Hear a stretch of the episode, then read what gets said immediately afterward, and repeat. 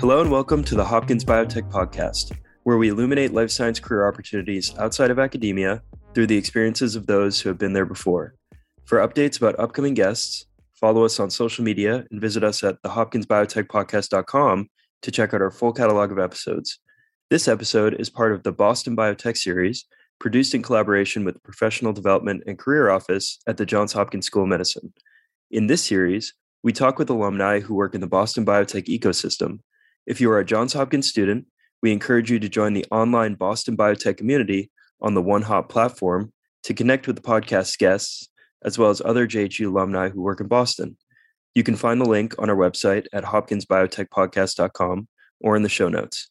My name is Joe, and I'm joined here with my co host. Hi, I'm Jenna Glatzer. Our guest today is Dr. Michael Nedelcovych. Mike is a vice president of equity research at Cowen, a diversified financial services firm that operates as a broker dealer and investment manager. Prior to joining Cowen, he was a scientist in the Johns Hopkins Drug Discovery Center at the School of Medicine here at Johns Hopkins University. While at Hopkins, he also served as an analyst at Johns Hopkins Tech Ventures in the Commercialization Strategy Group and co founded a company, Adarga Pharmaceuticals. Mike received his PhD from Vanderbilt University. Mike, thank you so much for joining us today. Thanks for having me. Hi, Joe. Hi, Jenna. Hi. First, can you just maybe give us an overview of your position at Cowen and a little bit more about what Cowen does and the background of equity research? Sure. Um, so I work on the large cap pharma um, equity research team on the research side of, of Cowen. Um, so we cover uh, the sort of largest multinational um, pharmaceutical companies.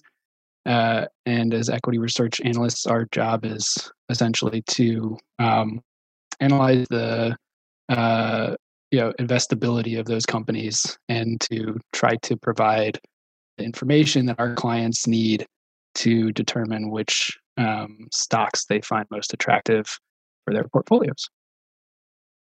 So day to day, what what does your job really look like? Um, so it's uh, it's uh, it's kind of weirdly like journalism in some ways. Um, so a big part of my job is to track these companies' news flow and to stay on top of the developments that come out of the companies that we cover um, with an eye toward uh, what is investment relevant. So, um, of course, for pharmaceutical companies, that generally means um, staying on top of the data that they're producing for their ver- various assets that they have in development, um, and trying to contextualize it and provide insight into whether uh, those data are good, bad, uh, what implications they have for the um, sales and earnings growth of the company, um, and and doing that is sort of a a multifaceted problem because uh, you know they're generating data across multiple therapeutic areas, multiple um, drug modalities, and so it's hard to be an expert in any given one. So we we have to leverage um, a bunch of different uh, experts and um, try to come up with a reasonable uh, a reasonable sense of whether um, you know the news flow out of a given company is is um, attractive or not. yeah, that that makes sense, and I think we'll get into some more of the intricacies of equity research later on in the interview. But first, uh, I'd like to get a sense for your scientific background. Now, you got a PhD from Vanderbilt, and you went on to take a position as a scientist in the Johns Hopkins Drug Discovery Center. So, did you plan on working in academic science for, uh, you know, a, a, a, long career, or or did you have other intentions when you came to Hopkins? Um, no. So, I was I was still um, considering academic science as a career when I joined. Uh, I joined Dr. Barb Slusher's lab. She runs the Johns Hopkins Drug Discovery Group um, as a postdoc and I was still considering academic science as a career, but probably um, only and so only only as potentially um, in like a drug discovery lab or a translational lab, kind of similar to the one that Barb runs. Um, so you know, for the most part, I was leaning toward um, different career path options already by that point, and that was probably true even pretty early on in my PhD. I was relatively um, convinced that uh, academic science was probably not for me um, if it was mostly focused on basic science. Um, but that said, I wasn't totally sure what options were available to me. Uh, the podcast you guys are doing is exactly the kind of thing I wish I'd listened to like eight years ago or so. Um, but uh, yeah, so I I was always leaning more toward kind of non-traditional career paths, uh, but with but but keeping open the option of academic science career.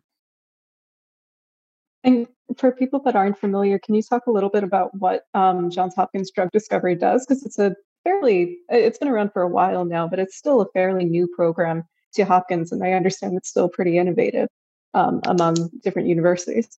Yeah, and you should uh, you should definitely uh, have Barb on at some point or talk to her. She has a, a really amazing career trajectory. Um, but so the, the group kind of operates a little bit kind of like a sort of like a small biotech or, or pharma r&d unit kind of embedded at hopkins so uh, it has sort of full pk pd capabilities full kind of in vivo drug testing capabilities um, full in vitro um, compound screening capabilities and assay development capabilities and also a team of medicinal chemists who can you know kind of do the run the gamut of um, uh, lead generation and and compound optimization from a medicinal chemistry standpoint. So it's pretty cool. It's it sort of can do everything that um, that a really small bio or that a smallish biotech or or a, a R&D unit at pharma can do. Um, and then in terms of its academic pursuits, which uh, it also has, there uh, several targets that are of interest to the group. And frankly, the last couple years since I, I, haven't been there, I'm not totally sure what the the latest and greatest is coming coming out of Barb's lab. But I'm sure there's a lot of really cool stuff. Uh, when I was there, uh, there were uh, two or three kind of key targets, mostly in the brain, um, but not exclusively, uh, that were of interest, or at least for the projects that I worked on. Um, and there's a whole team of postdocs and grad students at any given time who work in the lab that pursue academic missions uh, mostly with translational relevance. Um, but we do a lot of, or did a lot of partnering with other labs that had perhaps more basic science approaches. Um, and so, sort of target ID, target generation, lead generation would sort of be um, kind of outsourced, I guess, if you want to put it that way, to to more basic science focused labs that we would then partner with and do a lot of the um, more translational work to access those targets and, and try to answer both basic science questions using pharmacology, but also um, potentially lead to uh, agents that were of interest from a translational or, or maybe, uh, you know, if you're lucky, a commercial perspective. Yeah. And from what I understand, you are an example of one of the commercial successes that came out of this. But I think the founding story behind your company, Adarga Pharmaceuticals, is pretty interesting um, could you talk a little bit about how that came to pass and what the company was focused on? Sure. Um, so Adarga is kind of an, an, outlier in the sense that we it was it was sort of founded on a serendipitous finding that we kind of kind of made by accident.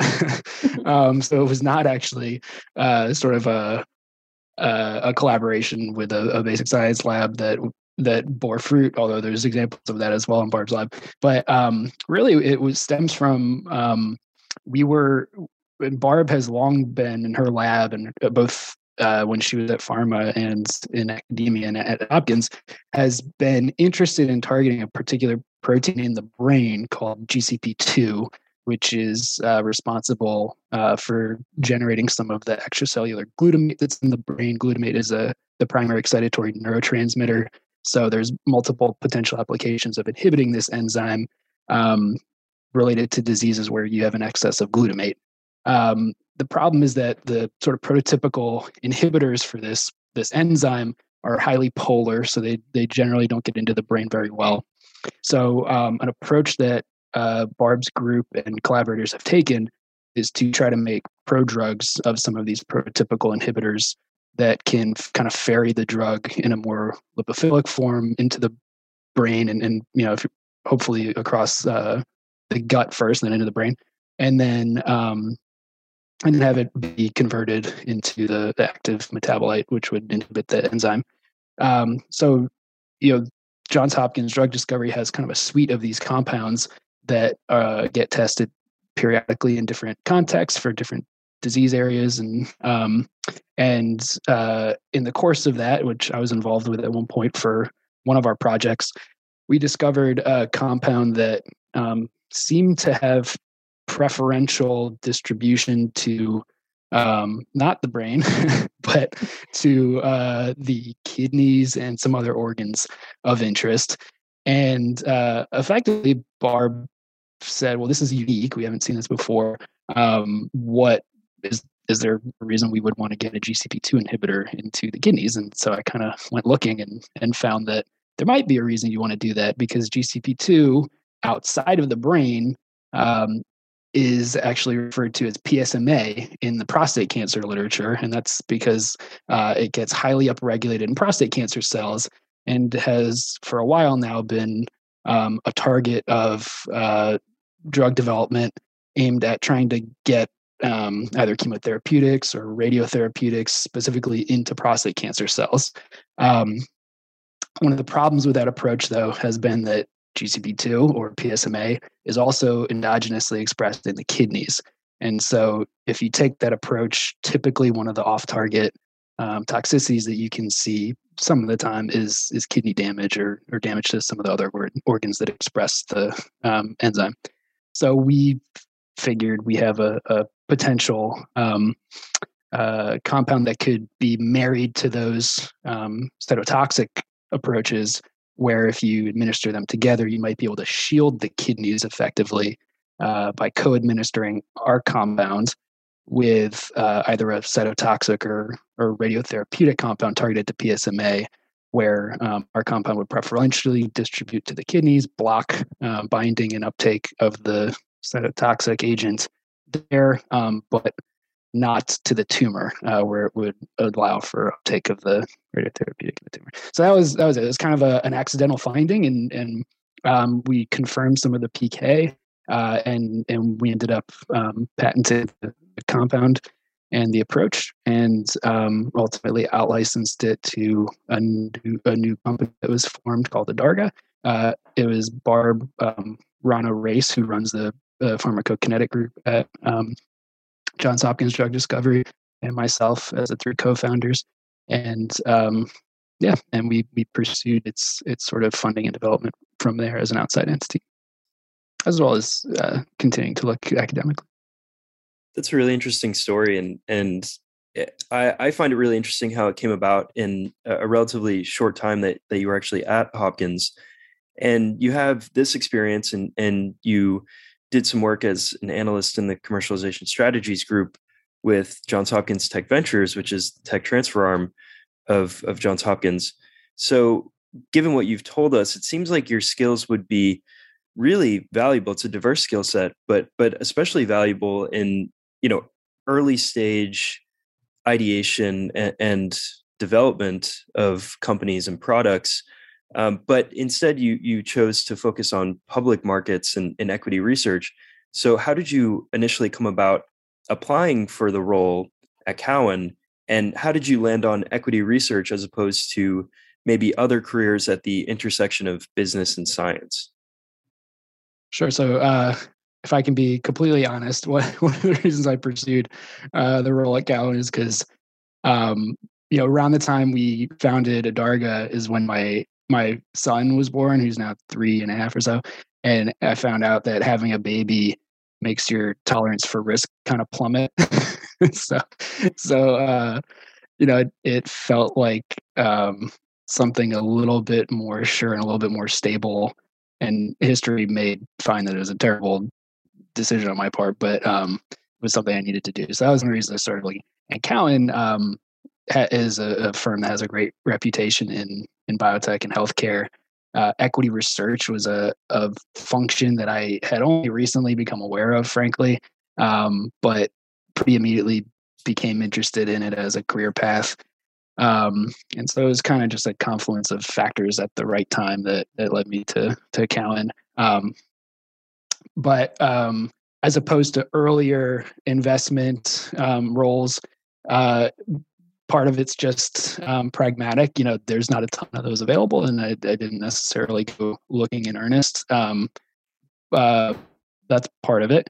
Um, part of it is the the risk thing that I talked about.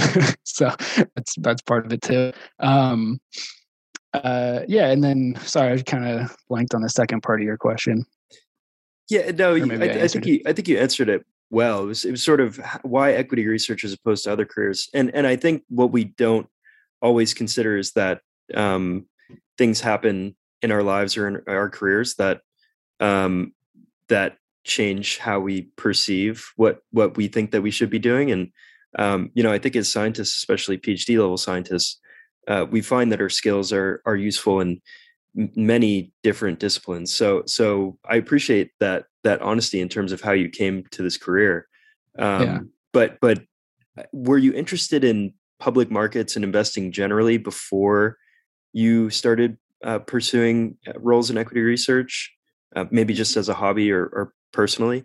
Yeah, yeah, and I, and so I can give you a more fulsome kind of answer too. So I guess a more big picture. I I was considering multiple career paths. So I looked into consulting as a lot of PhD. I mean, you guys, um, I know you talked to a lot of folks um, like myself who um, landed in different kind of uh, non-traditional roles uh, after their PhDs.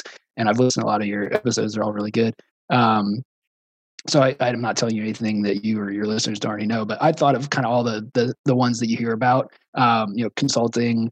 Um, uh, I mean, venture capital would be super cool, but like I said, it's kind of kind of difficult to find roles like that. Um, but or investing in general uh, on the buy side, I looked at um, uh, tech transfer as a, a potential route. Um, I looked at I, I considered staying in, in academia. Um, so I kind of looked at everything. probably there's probably an example of every single thing. Oh, I looked at you know just moving to biotech or, or pharma as uh, on the R and D side as a scientist, um, which a lot of my friends have done. Um, so ec- equity research, uh, it I like it because it offers you know for my particular personality, and, and it might be true of um, some of the people you talk to. Uh, it sort of allows you to kind of zoom in and zoom out, you know, uh, on the science as not at will. You kind of have to stay zoomed out a lot of the time, but um, at times you will get a question where you have to dig very deeply into um, the mechanism of a given drug and the target it engages, how it works, why it works, whether it would be different in a very specific way from a competitor molecule.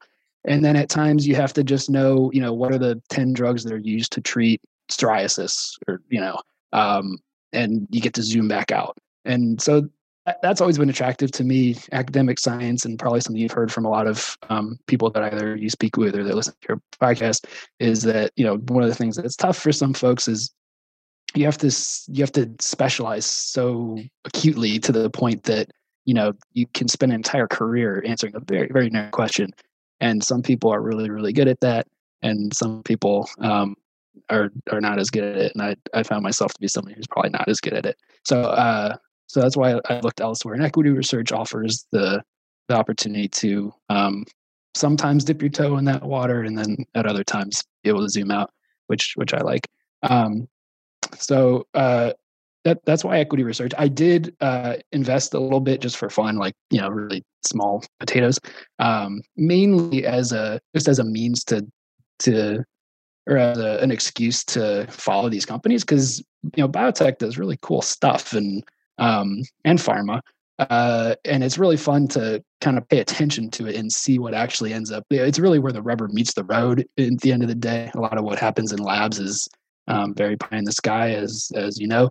Um, and so the rubber meets the road when a company has to go through all the regulatory hoops and all the clinical hoops and actually show that something works, and then that they can actually the doctors actually want to use it, and then it's actually good for patients, and that they can actually get somebody to pay for it. So um, it's really fun to see how that comes together in biotech and public markets, uh, public companies is where that happens. Um, so it's fun to pay attention to those companies, and it's fun to uh, know why they might be a good investment or not. Um, so I was kind of doing it for fun a little bit, paying attention to, um, you know, kind of doing what I do now for work. Uh, but um, lower stakes, I guess. yeah, that's that's an interesting perspective. So, eh, for two part question for individuals with a advanced degree, PhD, MD, uh, maybe even a master's, what uh, types of roles are you applying for in uh, sell side equity research, and and what's uh, uh, the interview process like, and how is it unique? Yep. So you'd be looking for associate roles, and in investment banking world, um, it's nice because it's the like titles and roles are like highly convent like the naming is conventional it's highly regimented so for equity research you'd be looking for a role called associate um, and uh, the uh, interview process is probably i assume it's different i mean i should caveat everything i say with i i basically only interviewed with cowen um, and took the job right when they offered it in part because i knew the firm and i knew that they had a good reputation um, and the, the particular analyst that i work for has a, a long-standing reputation so it's sort of a kind of a no-brainer. Um, but uh, so I don't actually know uh, what the interview process is like elsewhere, and and I suspect it was probably pretty different from mine, to be honest. So I can't speak too much to uh, in generalities, but for me, and you know, some elements of this are probably standard across the industry. But uh, you know, an introductory phone call. In this case, uh, uh, there was no like intermediary recruiter, but I think that's pretty common that you would talk to like a recruiter first, um, and then uh, you know talk to a couple other people at the firm, more of like a personality type interview. Um, and then at some point, I mean, obviously, you don't want to sound stupid at any point during your interview while you're talking to people, but at some point, you probably will do some sort of a project or something um, that's more formal. Uh, I know that it's, I know that people, I know this because people told me before I started interviewing that a pretty common thing is you do, you have to do a stock pitch. Um, you know, so that's one thing that I think people often are asked to do, but some kind of a more formal project to demonstrate um, your capabilities and, and how they might translate to the role is something you could expect. Um, yeah, I think that's probably it's basically what it was like for me and probably what you could expect. Uh, how rigorous or how uh, involved or difficult probably varies significantly firm to firm would be my guess. Yeah. So you mentioned that if you're applying directly out of grad school or, you know, with an advanced degree, you'd be coming in for an associate role. And correct me if I'm wrong, but when you're working under an analyst, it's kind of like the mentor mentee dynamic that you might face in graduate school. Given that kind of uh, sort of similar dynamic, how do you decide whether or not an analyst is a good fit for you to work under? Uh, that's a good question. And it is very similar in the sense that, um, you know, the analysts uh, in equity research kind of all sort of fiefdoms unto themselves in, in a lot of ways. Um, and and what they do, um, they sort of to some extent brand themselves independent of the firm. And you know, you see analysts kind of go between firms, not is not uncommon. So, um, and it's kind of similar like PIs, where uh, you know, probably the PI you work for is, is in a lot of ways more important career wise than um, the school that you're at. Um, so that's kind of that, that element is sort of similar in the two. And then uh, to your question, trying to figure out who to work for, uh, it's you sort of met with the same problems, which is that you know you don't really know if, if the person you're um, signing up to work for is going to be a good mentor or not, because um, you don't really know until you start. Uh, but that said, I think um, some kind of general things to look for would be one again like a career perspective like what their reputation is is probably important. So um just how long have they been doing it? How long they've they been an analyst for? Uh if if you can find there for wall street there's a lot of sort of um there's different like ratings. Institutional investor is one that does like ratings of analysts so you can look at that but um, that won't necessarily tell you how good of a mentor they are. It'll just kind of tell you if they have a good reputation but that's important career wise. Um, and then uh, I guess if you like like joining a lab, if you have the opportunity to talk to other people that work for that person, trying to get a sense one, just how long have they worked for them? Is there a ton of turnover underneath them? Um, those are always bad signs. Uh, and then you know just personality fit when you talk to them and then if you know if they make you jump through a bajillion hoops that's probably a bad sign if they're having you do like 50 projects and um, you know, at some point, it's just uh, statistics. uh, I don't know. I don't know how helpful that is as advice, but it's kind of. I would say that your premise that it's it's similar to picking a PI is very true. So whatever tactics or skills or lessons you learned from picking your PI, I would apply them to this as well. Mm. And some in a lot of cases, you probably won't have the luxury of a choice. You're going to probably get an offer, and that'll be the only one, and, and you'll have to take it. So that, that might be it. Might get decided for you. Skipping ahead a bit, you start as an associate and then eventually uh, you know if if you're good and you stick around you you work your way up to uh, being either an analyst or or a vice president or or uh, whatever the the firm may call that position but but eventually you end up with your own coverage so specifically stocks that you're responsible for following and i'm wondering how do you choose your coverage universe? And and how do you kind of work with other analysts on your team at Cowen or or whatever uh, bank you're working for to to really design your coverage and and, and be successful in that? Uh, so that's a very good question, and unfortunately, I'm a terrible person to answer it because I sort of have not yet embarked on that phase of my career um, to some extent. Um, I can give you kind of a a general answer um, and it and it, it actually highlights an important distinction that would probably be of interest to people who are looking at this as a career, which is um, the the industry you cover matters um, for that very thing. So, uh, as I said, I, I, cover large cap pharma. So, one of the ways that a sort of budding analyst could pick up coverage is through new companies that go public that uh, didn't exist yesterday on the public markets and they they do today and somebody needs to cover them. Um, uh, and when you cover large cap pharma that doesn't happen so frequently because you know they have to be large cap and they typically don't um, be you know we're not there's not a new novartis formed every every couple of years. So um, so the opportunity to pick up your own coverage is is more limited if you cover large cap uh, than if you cover biotech or smaller mid cap biotech. There's some other differences I'd be happy to, to go into if you like. Um, but that's one thing uh, to, that your question highlights. But then in terms of how that gets uh, decided, so again, I'm very, I'm pretty ignorant about this. So feel free to to ignore everything I'm just say the next two minutes. But um, basically, it's a it's a decision between sort of the more upper management in the firm, the the people that are the heads of, of research as a whole. There's a strategy as to um, who covers what and why that um, is not entirely driven by just what you are interested in or feel you're expert in. But often um, people kind of find their niche.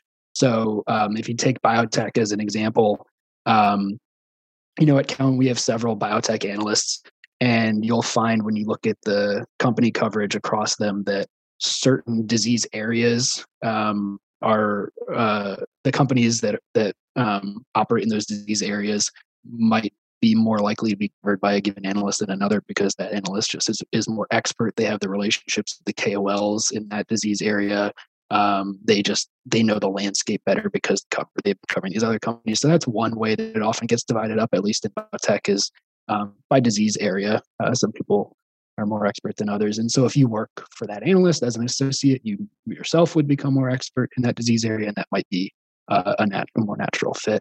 Um, some of it, I think, is just opportunistic. You know, one of the ways that uh, a new analyst can pick up coverages uh, through the departure of a previous analyst. Um, and and so you know if you get promoted from within to fill a spot that opens up, then that you would kind of you know there's some shuffling that would go on, but then you would probably pick up a lot of the companies that that person covered. So that would just be opportunistic.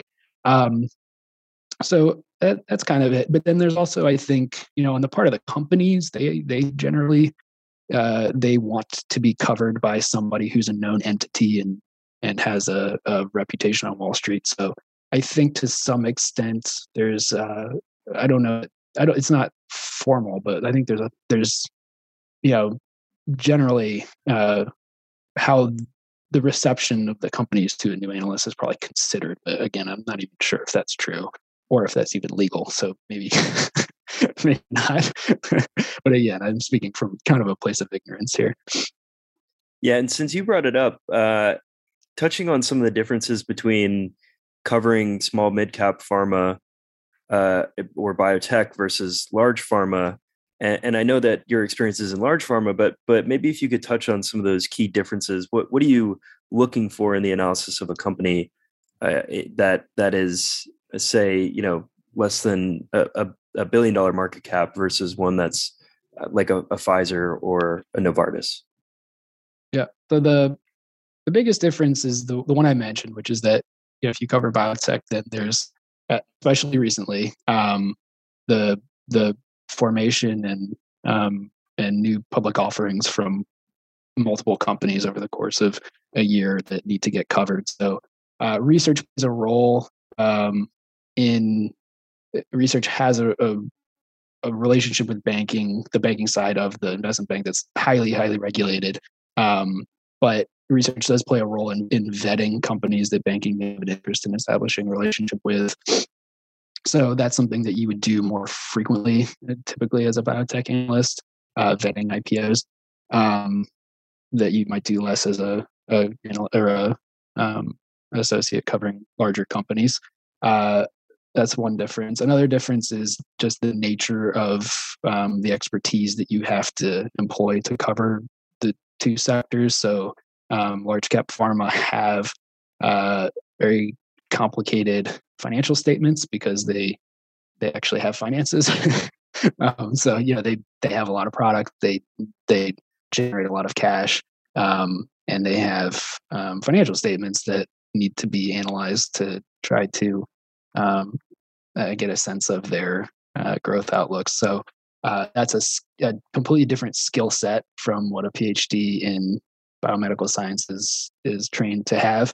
Um, and it's one that if you cover biotech, you also need to learn, but it's it's perhaps slightly less relevant only because those companies are often pre-revenue, um, and so it's it's a lot the the fate of that company and its stock is much more tied to um, the likelihood that a given um, agent asset in development is on sound scientific and biological footing, um, at least for the next two, three, four years, then then that that asset is commercially viable. Um, so that that's that's a little bit different than pharma, where you know, often the relevance of a product in the portfolio is relatively small until it's pretty stage, and then really it's the clinical science that matters that you need to get used to analyzing, um, and also some of the commercial questions about launching a drug that become more relevant. So two slightly different lenses that gets applied probably.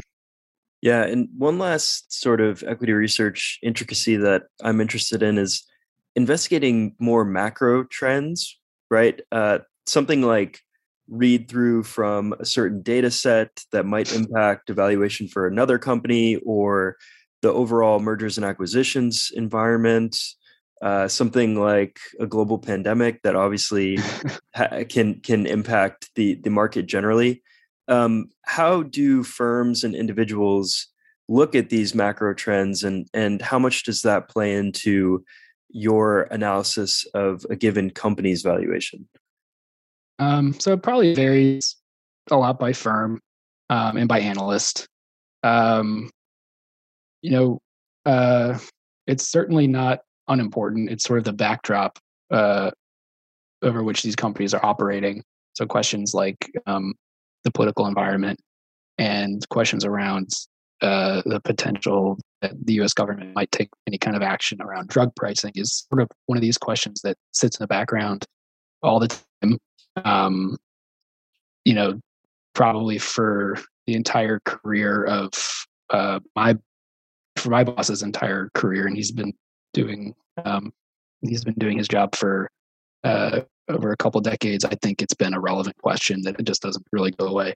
So it's important, but um, to some extent, some of those factors, because they're sort of ever present, and it's sort of um, it makes it harder uh, to analyze or perhaps less less important in the sense that it's it's applicable to the industry sector wide and so it maybe kind of comes out in the wash but um that you know that again that how you approach that question is probably varies varies analyst to analyst um, and also investor to investor. So you know, how much they care about that varies. It's more something that you would consider as a backdrop to how companies operate um, on an individual basis.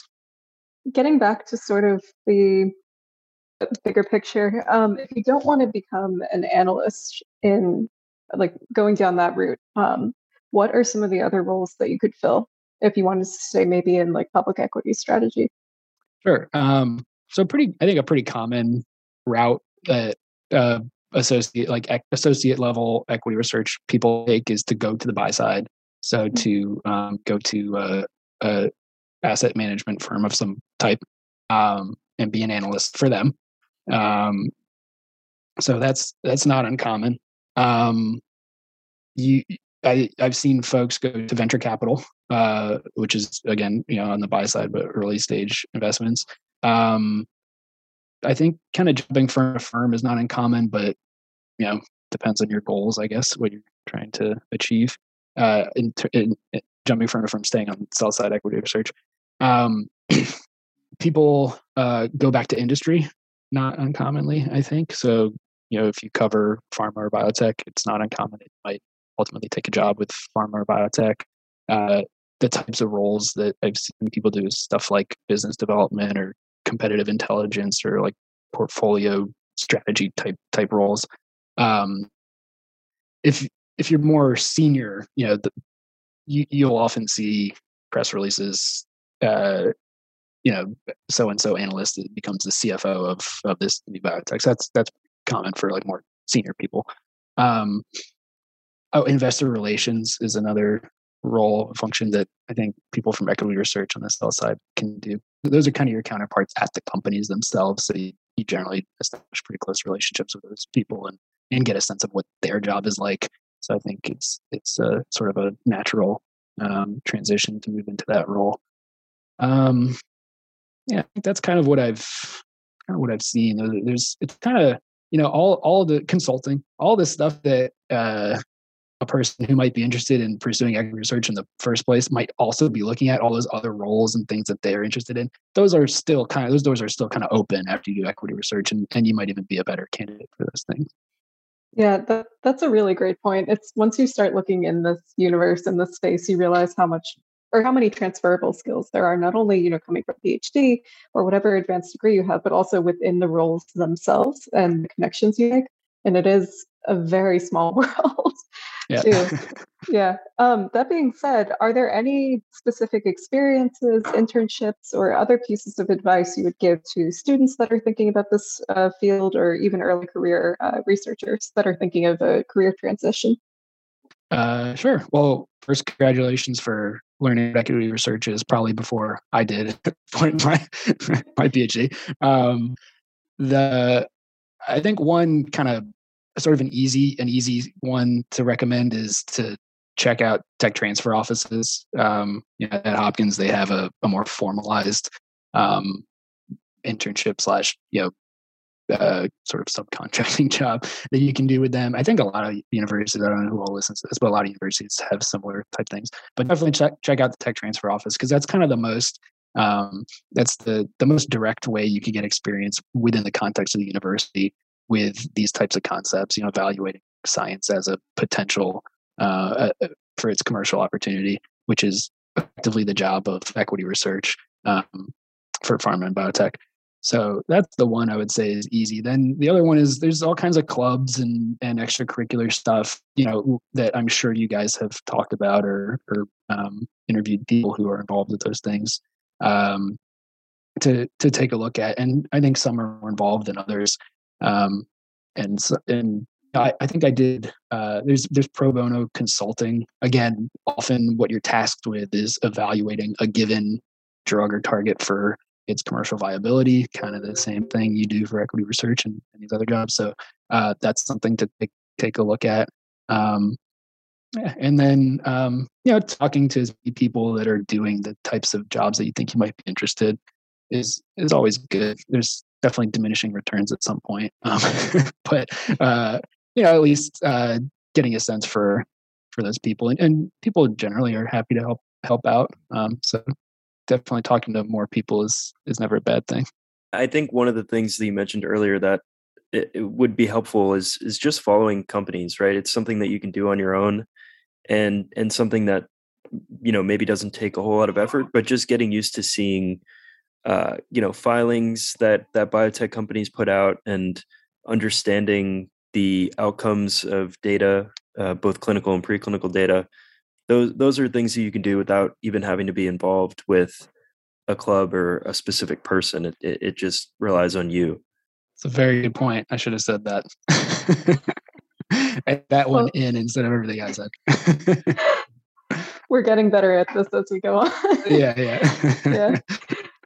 Well, Mike, thank you so much for joining us and taking the time to talk to us about, you know, equity research and your own career path. And I think just you gave some really wonderful advice to all of us and our listeners. Yeah, happy to. Um, thanks for inviting me. Uh, you guys have an awesome podcast. I really enjoy it. So I'm looking forward to the next episode. Thank you for joining us. Don't forget to follow Hopkins Biotech Podcast on social media at Facebook, Instagram, LinkedIn, or Twitter updates about upcoming guests and visit us at hopkinsbiotechpodcast.com to check out our full catalog of episodes. I'm Jenna Glasser. And I'm Joe Varielli. Thank you for listening.